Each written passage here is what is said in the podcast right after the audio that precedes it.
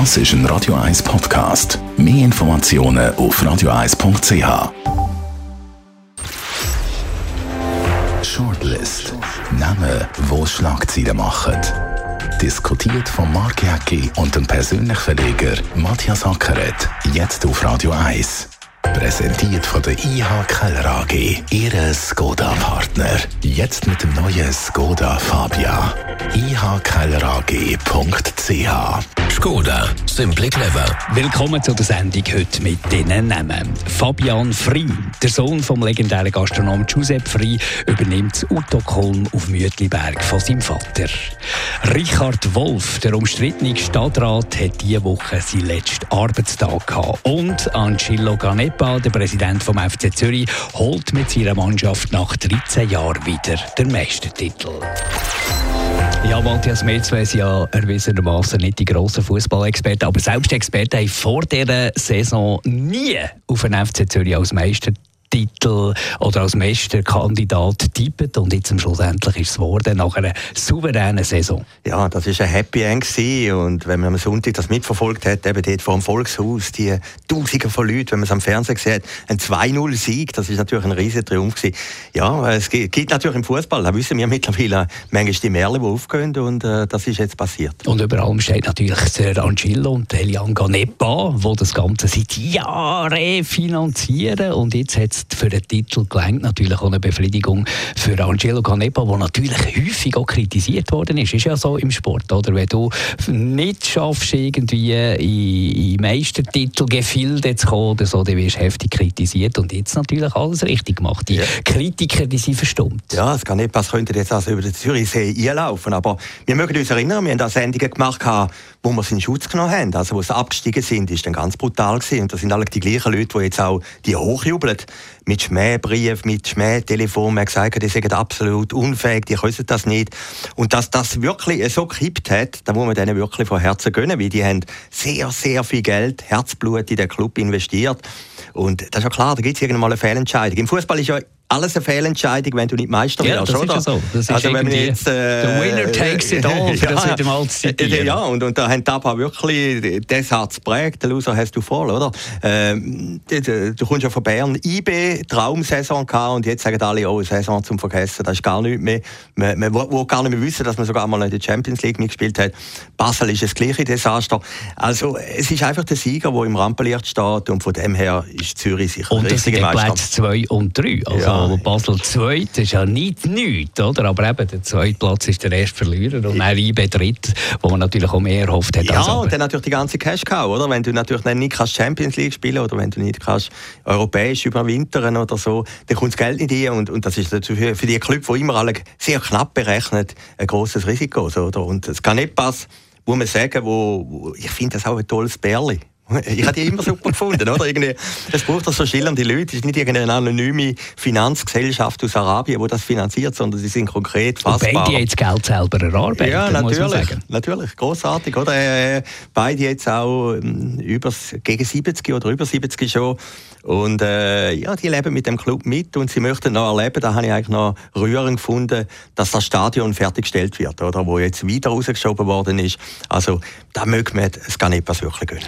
Wunderbaren Podcast, den höre ich ab und zu, der kommt von der Tamedia, die dritte ja. Halbzeit, der Fußball-Podcast, wo wirklich Experten reden, nicht so wie, wie wir. Und den höre ich ab und zu, dass ich einigermaßen ein bisschen mithalten kann mit den Expertinnen und Experten. Und dort sagt der Thomas Schifferle etwas, noch, noch, wo mir noch einleuchtet. Der äh, Angelo Ganepa Sigi, früher aber immer so ein bisschen nervös gewesen, so ein bisschen aus der Hüfte geschossen und, und äh, Entscheidungen gefällt oder Sachen an sich gerissen, die nicht so ganz nachvollziehen können. Und der sei ruhiger geworden.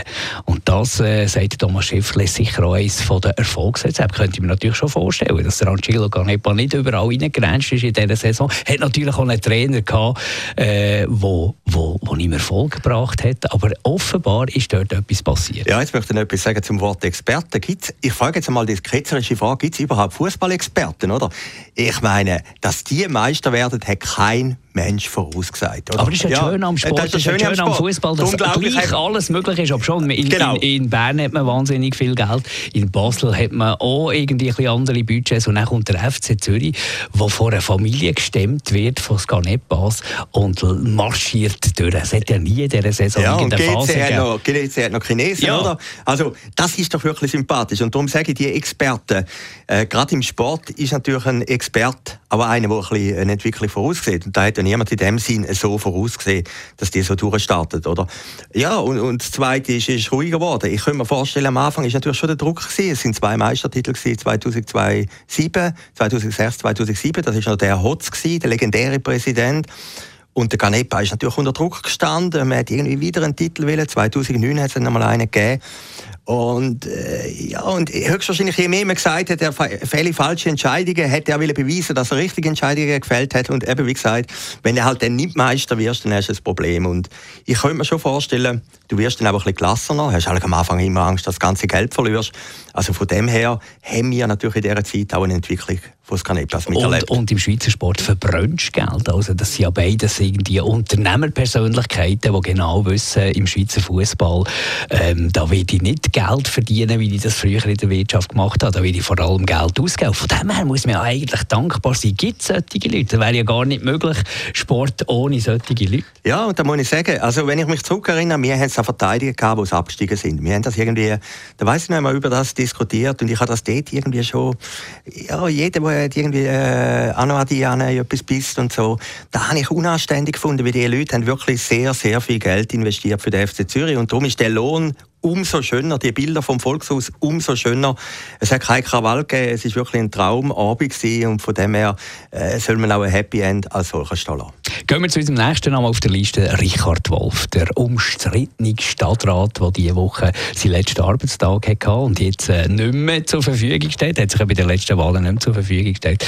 Ich muss sagen, wir zwei sind alles andere als links. Aber den Richard Wolf habe ich immer irgendwie mögen. Ja, er ist ein origineller Typ, oder? Und er ist ja dann auch, ich habe ein interessantes Interview, glaube ich, in der NZZ diese Woche gesehen, äh, wo man ihn angesprochen hat auf seine Nachfolgerin, Frau Brander, oder? Wo Frau Brander hat ja als Parlamentarin immer gesagt, er ist zu langsam, er macht zu wenig, oder? Und äh, da hat man schon ein bisschen gesehen oder auch ein bisschen gespürt, unter welcher Spannung er gelitten, oder, äh, gelitten hat in dem Tiefbauamt. Eben auf der einen Seite die Realpolitik, du kannst nur so viel machen, oder Beamte haben vielleicht gesagt, das geht nicht. Und auf der anderen Seite hinten dran die Grünen um den Markus Knaus unter anderem, wo ich immer sage, ist der mächtigste Politiker in Zürich, äh, wo, wo sagt, mehr Veloweg, Parkplätze abbauen, oder?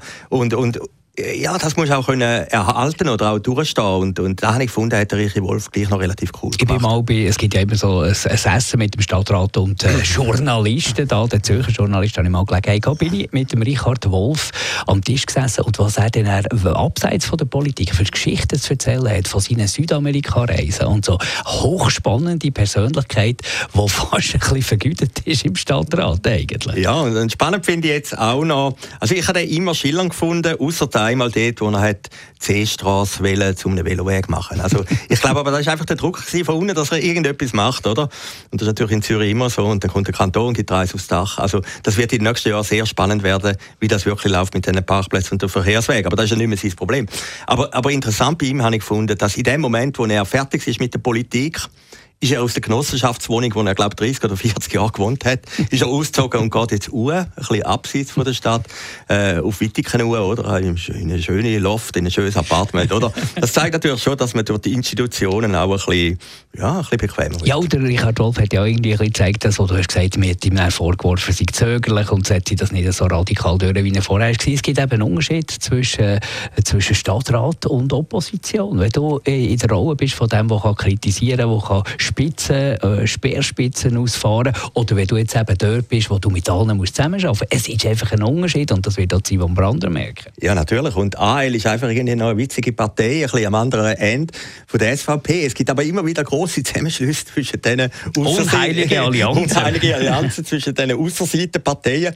Aber wenn man dann die Typen anschaut, auch im Gemeinderat, das sind irgendwie immer noch originelle Köpfe, oder, wo, wo nicht in den Stromlinien Parteien sind. Und von dem her, wo man sagen kann, man Richie Wolf nur alles gute Wünsche. Und er wird auch froh sein, dass er es nicht mehr machen muss. Also, Frau Brander, die wird einen harten Job haben. Auf der einen Seite ihre Ideologie, die sie ja vorgegeben hat, was sie machen will. Auf der anderen Seite dann auch die Realpolitik. Und wenn das stimmt, dass in Zürich 6000 Parkplätze, 6000 Parkplätze abbauen werden durch die Velo-Highways, das gibt ja einen Volksaufstand. Es gibt auch noch vielleicht jetzt Grüne weniger, aber es gibt viele SPler, die ein Auto haben und die suchen, wenn die am Abend gar nicht den ganzen Abend rumfahren und einen Parkplatz suchen, oder? Und, und die wird sich natürlich schon an der Realität müssen messen. Da wird das große Problem sein. Aber der Herr Wolf hat das vom hinteren Zürichberg oben runter gut anschauen. Machen wir es so wie du, Matthias Sackert. Wir laufen durch die Stadt. Ja, ja, ja jeden Tag ja, 15'000 Schritte unterwegs. Ja, ja, 14.800 14 habe ich jetzt, glaube seit zwei Jahren. Da bin ich stolz drauf. Also ist gleich jeden Tag eineinhalb Stunden. Und ich bin wirklich durch jede... Nie ein Parkplatzproblem. Äh, nie ein Parkplatzproblem. Und ich habe natürlich etwas gemerkt in dieser Zeit. A gibt es alle in Zürich, und das ist auch etwas Ketzeres, weniger Velofahrer, weder das man annimmt. Und B sind die Velofahrer auch nicht immer nette Menschen. Also wenn du Fußgänger bist, dann musst du dich vor allem gegen die Velofahrer verteidigen und nicht gegen die Autofahrer. Äh, wir haben eine richtige Zürich-Runde. Heute gehen wir noch zu unserem letzten Kopf, ähm, Fabian Frey, der Sohn vom legendären Gastronomen Giuseppe Frey. Er übernimmt jetzt äh, Autokolm auf dem Uetliberg von seinem Vater. Es war ja nicht so, gewesen, dass man nicht probiert, das Ganze, ja, ist eine Perle, kann man sagen, auf dem Uetliberg, auf dem Zürcher Hausberg oben, dass man das nicht hätte verkaufen Aber offenbar hat es kein passendes Angebot gegeben, nicht mal von der Stadt Zürich. Wäre doch Gelegenheit gewesen. Ja, das ist eben interessant, oder? Der Uetliberg gehört dem Herrn Frey also äh, Privateigentümer. Es ist aber auf dem Gebiet von der Stadt Staliken, oder? Und es, äh, oder Gemeinde Staliken. Und es hat, glaube ich, mal so in den 70er Jahren, 80er Jahren, hat schon mal im Gemeinderat irgendwie einen Vorstoß gegeben, man solle das Gelände abtauschen, oder? Also man, man könnte den Staliken entschädigen mit Liegenschaften und so, dass das eigentlich zum Zürcher Stadtgebiet gehörte. Und das wäre ja eigentlich analogisch, oder? Ich meine, der höchste Punkt von Zürich ist nicht in Zürich, sondern irgendeine Gemeinde, einen am, einen am Berg, oder eben das äh, berühmte Staliken. Und das ist dann abgelehnt worden. Ich habe mal gelesen, der Moritz Leuenberger als Gemeinderat war auch dagegen gewesen. Der Herr Leuenberger hat das aber irgendwo bestritten. Gut, das weiß man nicht mehr. Und, und der Frei hat dann das irgendwie gekauft. Und ich mag mich erinnern, bei Tele Sehr jung Ja, ich, ich, mag mich erinnern, 1999 habe ich ihn interviewt für Tele Zürich in dem Moment, wo er Eigentümer geworden ist, oder? Und, und er ist, er hat selber nicht begriffen, dass er jetzt wirklich der Besitzer ist von Top of Zürich. Und er hat mir die Geschichte erzählt, und die finde ich heute noch schön, dass er das erste Mal als Bündner auf Zürich gekommen ist und dann auf die falsche Seite von der Stadt gegangen ist. Er ist dann irgendwie zum Jackie Donuts Seele gut gegangen, das steht noch nicht an Sonnenberg und, oder Dolder und hat gemeint, das ist eigentlich der Jütliberg, oder? dann hat man ihm gesagt, nein, nein, auf der anderen Seite ist es. So, so sind es Fries nach Zürich gekommen ja, er ist, ich finde halt, er ist innovativ. Er, schlitzohrig. Schlitzohrig, ist ein Bündner halt. Aber er hat aus dem Uetliberg irgendwie schon etwas gemacht und hat natürlich immer die Fundamentalopposition gehabt von den Naturschützern, die ich auch begreife. Ich bin früher jeden Tag auf den Hütliberg gelaufen, habe mal so eine Phase in meinem Leben. Begriff ja auch, der Hütliberg soll, äh, soll wirklich so sein, wie er ist, aber die haben sicher das Leben nicht schwer, äh, einfach gemacht. Und jetzt kommt der Fabian Frieden, Sohn, auch sehr jung, ja. noch ein Jahr älter als der Giuseppe Fried zumal war, wo er hat den Rütliberg übernommen aber einfach noch tief in den 20ern. Also auf jeden Fall. Und dann habe ich mir zuerst gedacht, okay, äh, der Sohn äh, ins Nest. Und dann habe ich ein bisschen geschaut, was der Fabian Fried alles gemacht hat. Der hat wirklich hart in der Gastronomie geschafft, der hat äh, Lehrgeld gezahlt, der ist ins Ausland gegangen, hat dort äh, Hotellerie lernen kennen und jetzt übernimmt Ämter und auch sein Interview mit dem Tagesanzeiger sehr zurückhaltend, sehr bescheiden, aber gleich irgendwie visionär, ähnlich wie der Vater. Ich kann mir vorstellen, das kommt sehr gut. Ich könnte mir auch vorstellen, und er hat etwas geschafft, was wir nie geschafft haben. Er ist auf dem Titel vom Tag gekommen, oder? Immerhin. Und, und das Zweite ist etwas, aber ich bin ja nicht Vater, du bist es. Er sagt, und da muss man mal deinen Töchtern sagen, oder? Er sagt, mein absolutes Vorbild ist mein Vater, oder? Und ich habe sogar die gleiche Frisur wie mein Vater. Oder?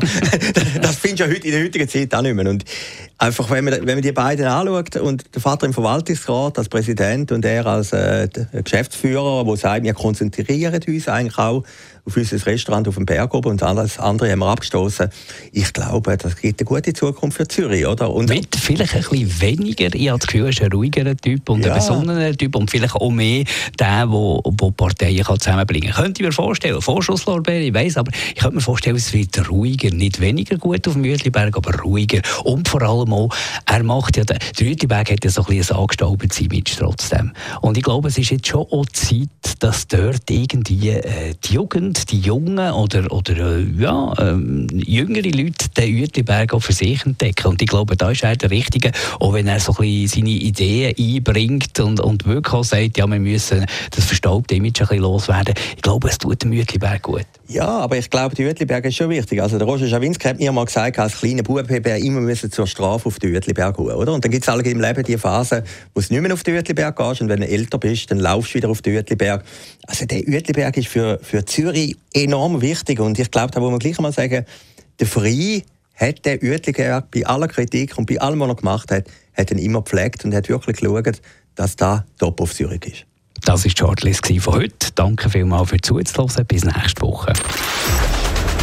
Shortlist mit dem Mark Jäcki und dem Matthias Ackeret. Zum Nachlesen und Abonnieren als Podcast auf radioeis.ch.